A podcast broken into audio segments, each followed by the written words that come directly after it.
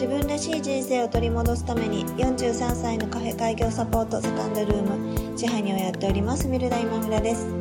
このチャンネルはカフェをやりたいという夢を25年間温め続けた私がへこむことも楽しいこともたくさんあるカフェオーナーライフを毎日ゆるゆると配信しております。本日もよろしくお願いいたします。え今日はですね、えっと、アクリル板のことについてちょっと私があの最近思っていることを、えー、お話ししたいと思います。で、私のお店は、飲食店ですけれども、アクリル板を立ててないです。で、その立ててない一番の理由は、私が嫌だからなんですね。うーんと、雰囲気が崩れるという言い方はちょっと軽すぎるかなと思うんですけれども、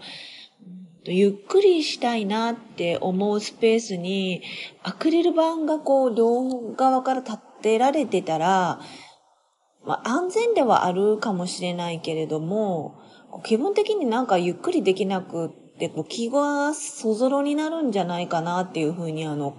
思っていたからなんですね。で、でも、それって私が思ってるだけで、お客様は実際はそうでもないのかなと思ったんですけれども、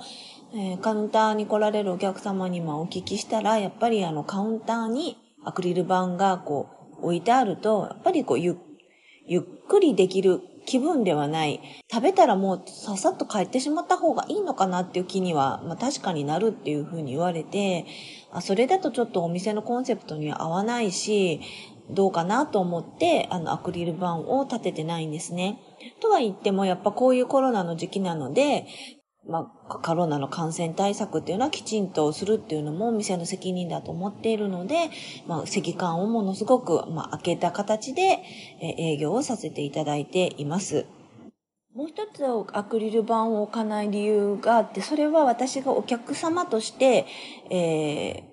お店を使った時に感じたことなんですけれども、アクリル板が、あの、立っ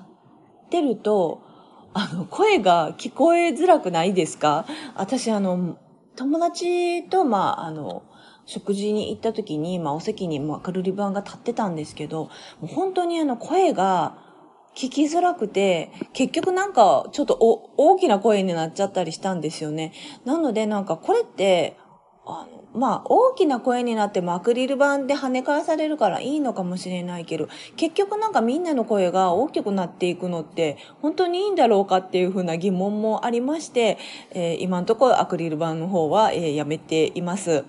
えー、あの、アクリル板の営業すごいたくさん最近来るんですよね。あの、ファックスとかでもバンバン流れてくるんですけど、えー、ごめんねって言って、あの、その、えー、営業のファックスは捨ててるんですけれども、まあ、あの、皆さんの、まあ、皆さん今もし、あの、カフェをされているとしたら、えー、アクリル板って置かれてるんでしょうか？もし置かれるんだ、置かれてるとしたらなぜ置くのか、もし置かないんだったらなぜ置かないのかっていうのを、なんか、どんなお考えで、あの、そういうふうにしてるのかっていうのをなんか聞いてみたいなっていうふうにに思いました。